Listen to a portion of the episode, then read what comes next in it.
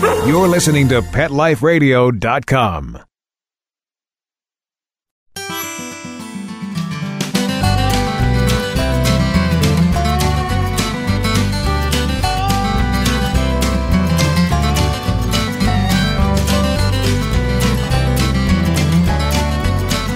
Welcome to Pet Life Radio's On the Road with Mac and Molly. Thanks for tuning us in. Speaking is your host, Donna Haleson, and joining us today will be Tim Hetzner, president of the Addison, Illinois based Lutheran Church Charities. Tim was with a team of LCC canine comfort dogs ministering to folks in Boston after the marathon bombings. And he is now in West Texas, leading a six dog, eight handler team attending to those so devastated by the fertilizer plant explosion there. In this program, you'll hear about the work of the LCC canine comfort dogs and how they are equipped to calm and to assist people in opening their hearts to receive help in times of need. We'll hear about the team's history and its work in Boston and Texas. All this and more after these messages. So please stay with us. We'll be right back. Sit, stay.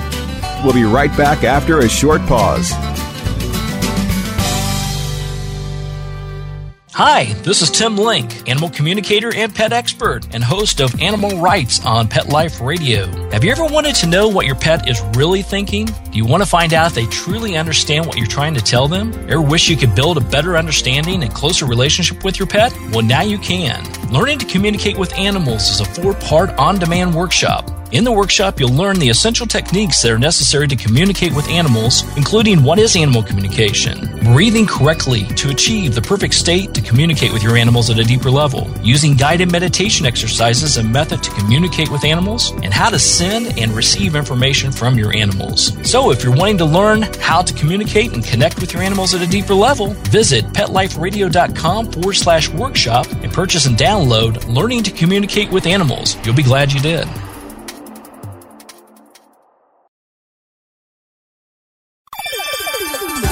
Let's Talk Pets on PetLifeRadio.com.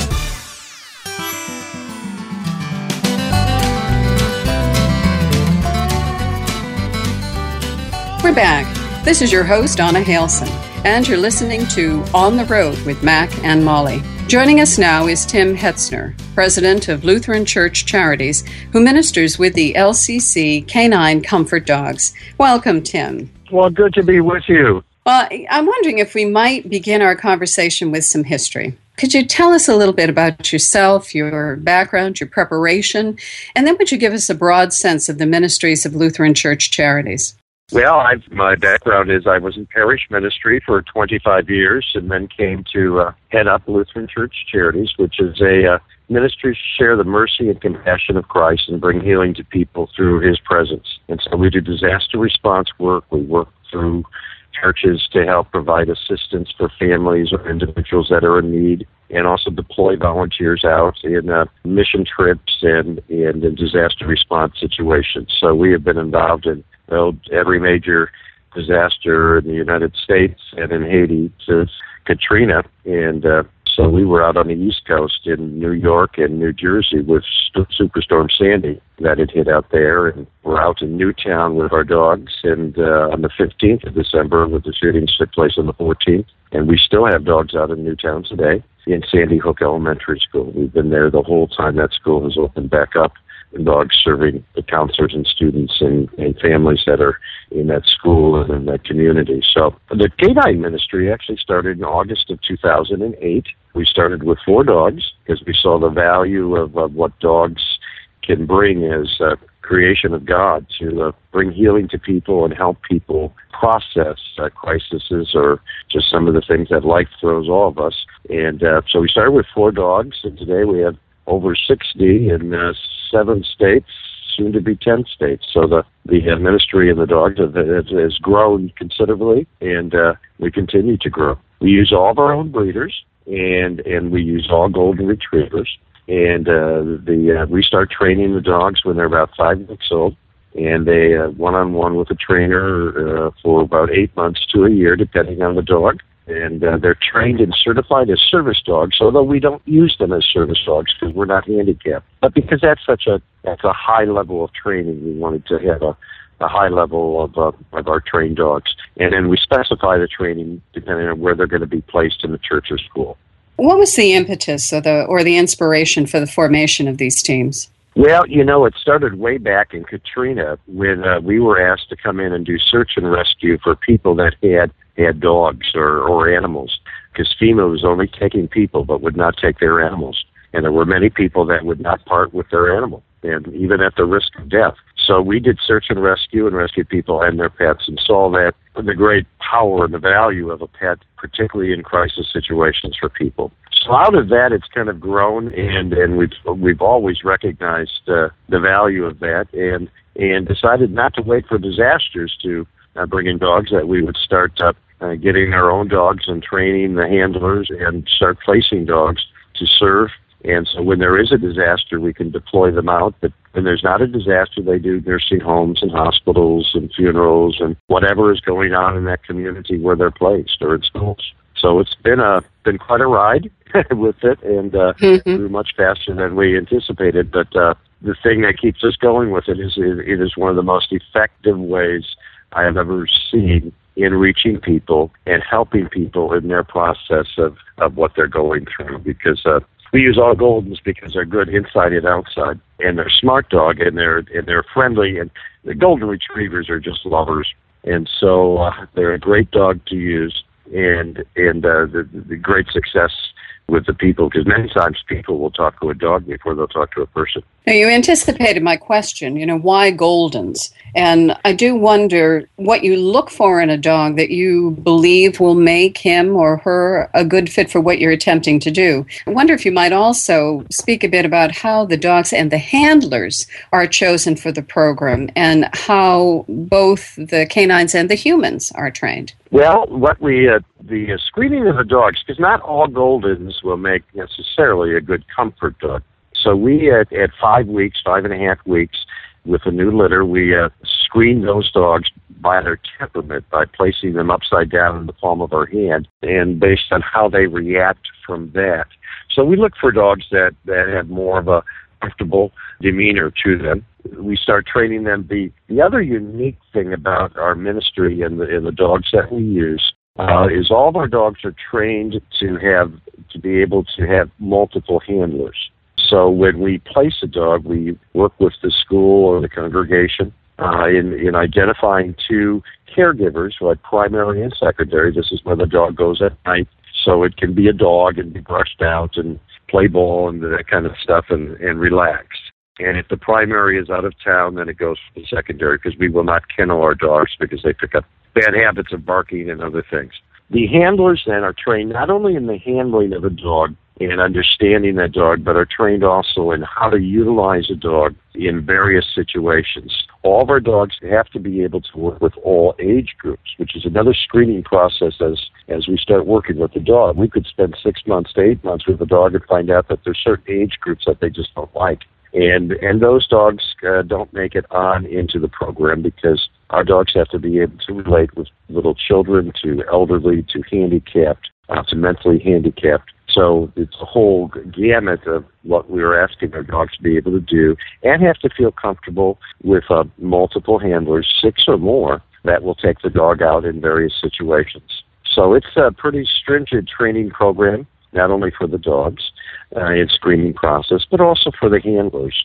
Handlers, probably our biggest thing with handlers is teaching them to shut up. or as the dogs say, they need to bark less. So when we show up, uh, and we never go in any place we're not invited, but when we're at some place, we let the dogs do their magic and people pet the dog, and then we let the people talk. And and we're not there to counsel people. We're there to listen to people and show the mercy and compassion of Christ. And that's what makes it so special with the dogs is dogs are excellent listeners and they show unconditional love. They're confidential. They don't take notes. They're great lovers and they connect well with people and helping people to process what they're going through. And it's a medical fact that when somebody pets a dog, that it, it reduces their blood pressure and, and helps them to relax. So you know, like out in Newtown and also in Boston, there were people that came up that were traumatized and they start petting the dog and then they start talking to the dog and they start mm-hmm. telling the dog what happened. And so we just mm-hmm. listen and allow them to do that and sometimes they'll repeat their story two or three times. But that's that's a key part of the healing process for the person. We've just found it very uh, one of the most effective ways to help people in all kinds of situations, whether it be disaster or or other situations. So in Boston, we spent well, a lot of time just with people on the street and in the hospitals. Let's take a break. And when we come back, let's focus on the team's experiences in Boston and in Texas, ministering, I understand, to first responders, to survivors, to folks on the street, to the families of those who were so immediately impacted by this, and just folks that you would have encountered who would have just been shaken to the core by these horrific events. So let's do that. Let's take a break. And uh, listeners, we hope that you will stay with us, and uh, we'll be right back. Sit, stay. We'll be right back after a short pause.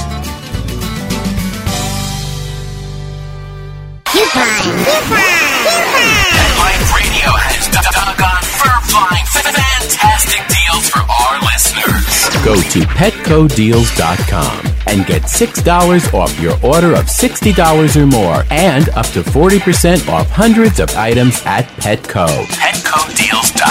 But, but that's not all. Are you talking to me? Pet Life Radio listeners, try Audible.com now and get your first 30 days of Audible Listener Gold membership plan free. And get a free audiobook. Choose from over 100,000 titles. To get this great deal, go to audibledeals.com. That's audibledeals.com. The new Dyson Animal Vacs are powerful bagless upright vacuums for homes with pets. Air muscle and Radial Root Cyclone technology generates the strongest suction power to powerfully remove dust, dirt, and pet hair from the home or car. Go to DysonDeals.com. DysonDeals.com to order your Dyson Animal Vac today. To PetSmartDeal.com and save up to 30% on awesome gifts for the pets and pet people in your life. Toys, collars, leashes, PetSmart gift cards, treats, and more. Go to PetSmartDeal.com today. P-E-T-S-M-A-R-T-D-E-A-L dot com. Hi, this is Marcy Davis and my service dog Whistle, and we're your hosts of Working Like Dogs on Pet Life Radio. Working Like Dogs is the show where you can learn everything you ever wanted to know about working animals or working dogs. Whether you're a member of a working dog team or you've just seen a working dog or animal out at the mall or the grocery store and you're curious about how these amazing animals work with their human partners, then Working Like Dogs is the show for you. Join us for the inside scoop at Working Like Dogs on PetLifeRadio.com. Let's talk pets. Let's talk pets on Pet Life Radio. Pet Life Radio. PetLifeRadio.com.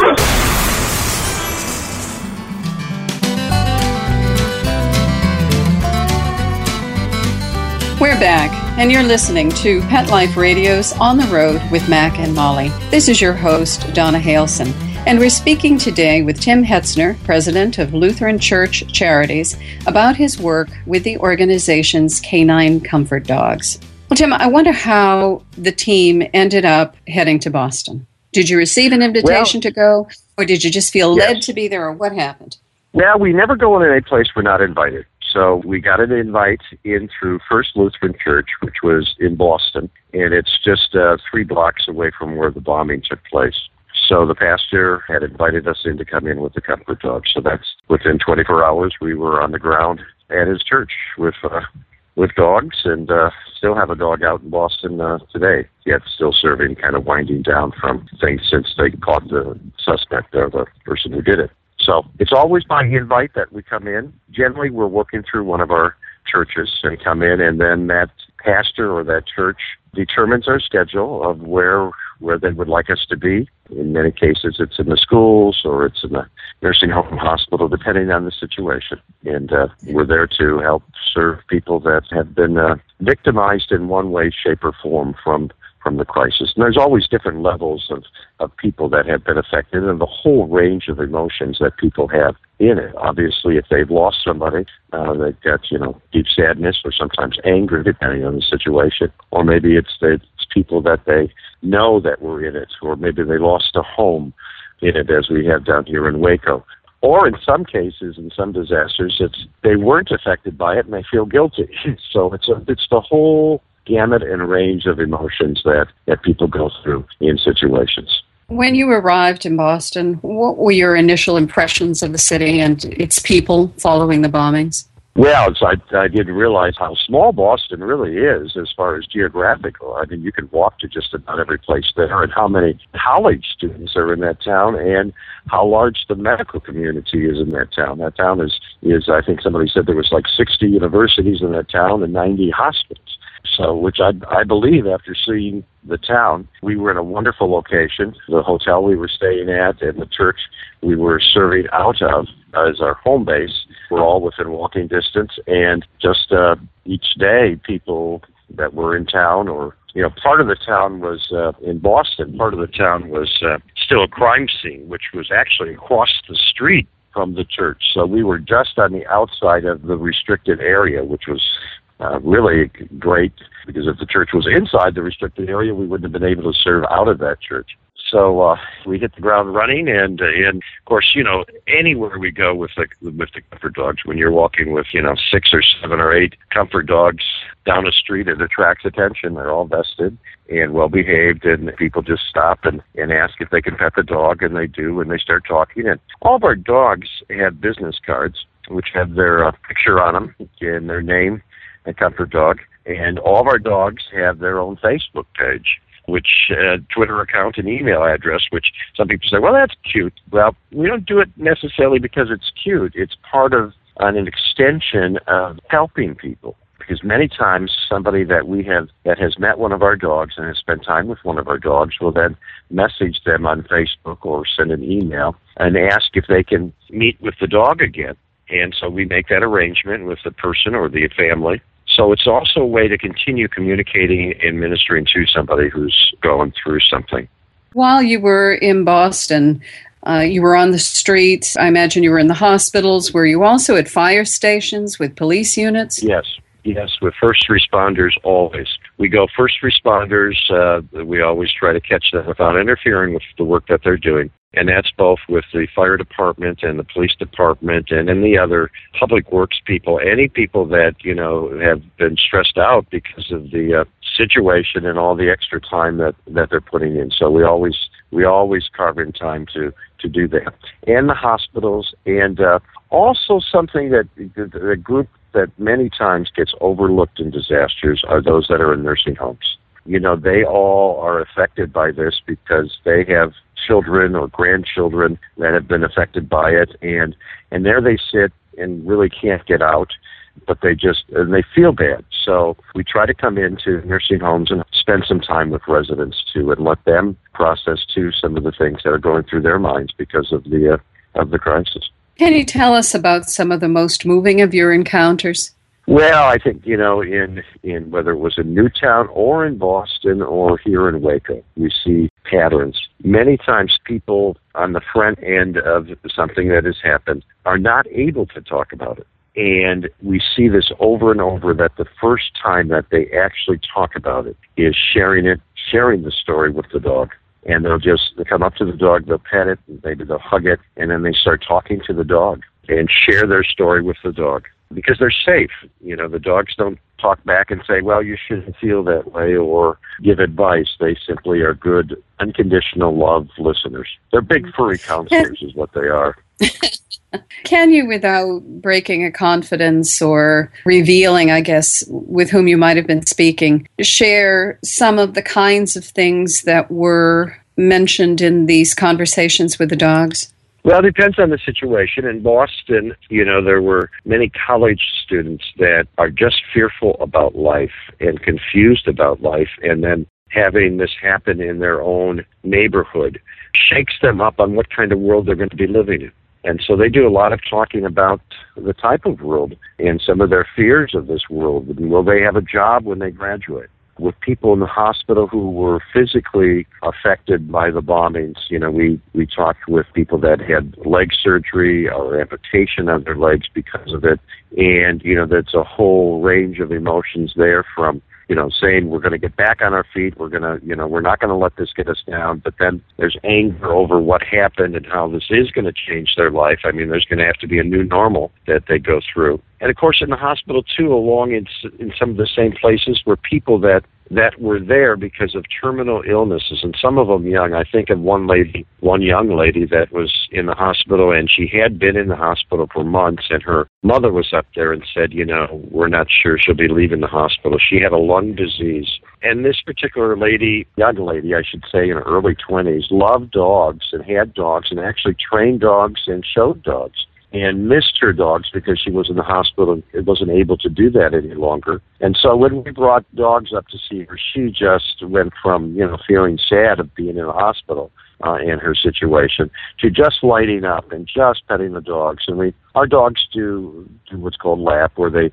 they can put their paws up onto the bed so the person in the bed can, can pet them and she just thanked us over and over for having those dogs there. So we came back again the next day to visit with her other people that came by, you know, had that on the street, you know, were in the race. They were affected. They had uh, bandaged legs or arms from it. And again, you know, witnessed some of the people that were drastically hurt in the in the bombing situation. You know, today in Waco, we're with a lot of students who have lost uh, their home, uh, and some of them have lost a family member that was in it, or some who, and it's is really sad because there are still 60 people in Waco that are are missing, and most likely are dead. But you know, it's still that unknown at this point. Are they going to come back home? And so, you know, those children are very traumatized, and and you can tell because of the look on their face. It's just this blank stare, and they won't talk. And so when we bring a dog in, they don't talk, but they start petting the dog. And after a little bit of petting the dog, then they start talking. And not too much after that, there's a smile on their face. So it, it helps them in the midst of what they're going through. And we don't change their situation, but we, we're part of the healing process for them to start processing what has taken place and how their life has changed. And the teachers too. You know, you know, we got here early today before school started to spend some time with the teachers. You know, they're traumatized too because they love their classrooms and their students and to see what they're going through and feel what they're going through. And, and some of them also uh, had homes that were damaged or lost or talked to one teacher today. She uh, just broke down and she shared that, you know, she pointed outside of her window and said, you know, there's a cemetery over there. And this was in West uh, the, Texas. And she said, you know, we have, my family is four generations here. So we know everybody in this town and are, in many cases they're related with everybody in this town. And she says, so I have lost people that are family members and are cousins and, and I see my children in this classroom going through that same thing. And she says, I, it just breaks my heart. So as she's sharing that and starts to cry, she gets down and she starts talking to the dog, and then she hugs the dog. So you know, and, and, and then she smiled for a while. And I kind of say sometimes when when they smile, I start crying. So it, it's emotional, but you know, there's an important part of just the ministry of presence. Being there, they were so thankful that someone came in and cared and was there to listen. And that whether it's in Boston or in Waco or in Newtown, the ministry of presence, of being there and, and showing mercy and compassion to people. It's not what you say, it's the fact that you're there and that you can give them a mm-hmm. hug and that they can hug the dog. That's healing. Was there for you um, most heart wrenching or most heart expanding moment in each of these cities? Oh, I can't even put it down to one at each of them. I mean, it happens every day that people's stories just tug on you on what they're going through.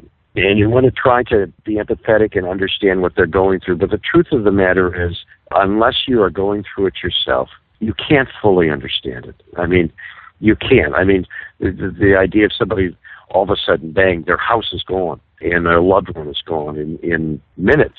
You know, unless that has happened to you, so you you know you don't say to them i understand what you say to them is i'm here for you and i give you my love and uh, allow the dog to minister to them in what they do which is good advice, really, in any situation where there's been loss. Sometimes people try to leap in mm-hmm. with words they think will comfort, when oftentimes people really just need a, a listening ear and a and a hand on the shoulder and a shoulder to just that shoulder to cry on. I wonder what it means to you to lead the the LCC and especially this effort with the comfort dogs and wonder how perhaps it has changed your life, the lives of those with whom you're working, your volunteers, the the individuals with whom you've ministered, the dogs. What kind of a difference has it made in your life most especially? Well, in my life it's like I said it is after being in parish ministry 25 years, this here working with the dogs is one of the most effective ways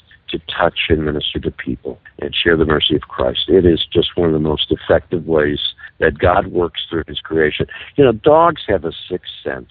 They can sense when somebody is troubled. And although our dogs are trained not to be aggressive and go up to somebody, they will nudge the handler and point to somebody. And they are always on target on somebody that needs them and and we see this all the time where somebody will come up and the dog will just kind of wrap themselves around that person.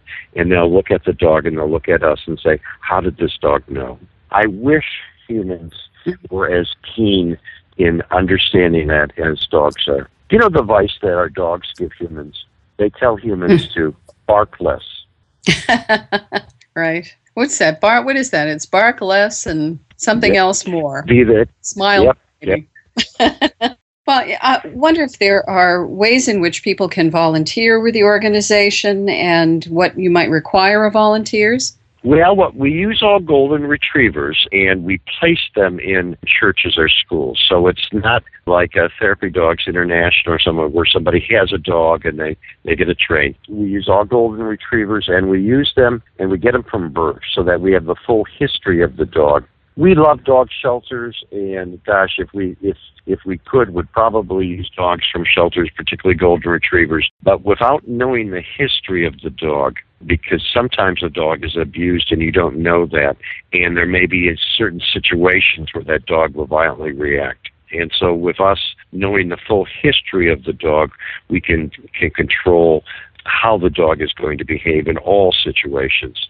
So people can uh, you know through their church. We have we have people that you know volunteer to be trained as handlers and then we connect them where we're placing the dog and they then work with the dog at the uh, church or school that we're placing the dog. We have that all the time. I met a lady yesterday at baylor university which we also hit college campuses too when we're when we're in a in a community because the college students too they they know what's going on and they're confused by it. And it helps them to have the dogs there to help them process uh, the world in which they live in. So people can volunteer by, you know, by volunteering to be a handler, and we train them then with one of the dogs that are already placed, or to, uh, uh, you know, just support the ministry in the different places that we go. With, when we send out a dog and a handler, we many times send additional person out with them just to uh, watch things over and to listen to people, in some cases talk to people, but also then to watch out and, and protect the dog. Now, our dogs are trained not to be aggressive, so we have to watch our dogs that somebody doesn't run up behind them and spook them or or anything like that. So we've got a whole list of dog etiquette too also with our dogs that we never place ourselves in a position where people have to walk by one of our dogs. Because some people have allergies or fears.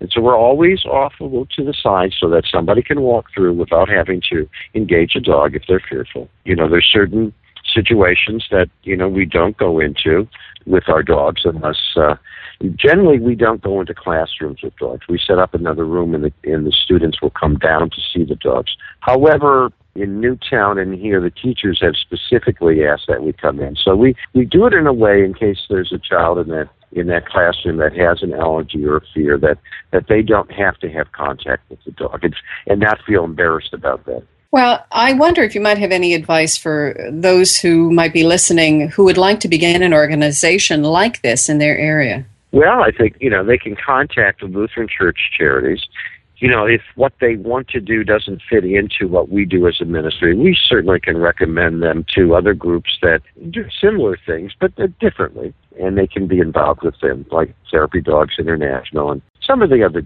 dog groups. There's wonderful groups out there with dogs.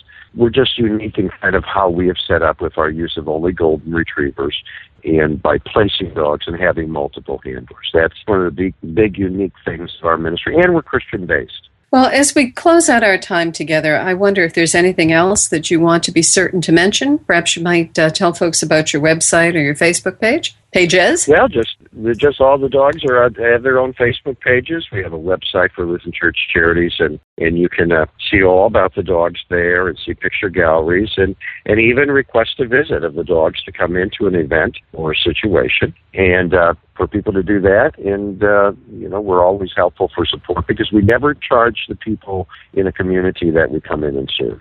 So we always come in free, pick up all of our own expenses, and provide for ourselves coming in because we don't want to put any additional burden on people in the community. So we rely on donors to allow us to be able to do that. And folks can receive more information about that possibility and uh, and everything else via, as you've said, your website, the various uh, Facebook pages. And thank you so much, Tim, for, for being with us today. And, and thank you for the extraordinary work that you do through uh, Lutheran Church Charities and through its K9 Comfort teams. Well, thank you, and thank you for having such a wonderful program too, in, in, in, communicating with people. So we're thankful for for what you do. So God bless you, and, and keep up the great work. Thank you. And uh, more information, photographs of the teams are found on Pet Life Radio's On the Road with Mac and Molly's blog page. If you have any questions or comments related to this episode, I'd invite you to email me at the address that you'll find there. And as always, I hope you'll come along with me next time as we head out on the road with Mac and Molly. Let's talk pets every week on demand, only on PetLifeRadio.com.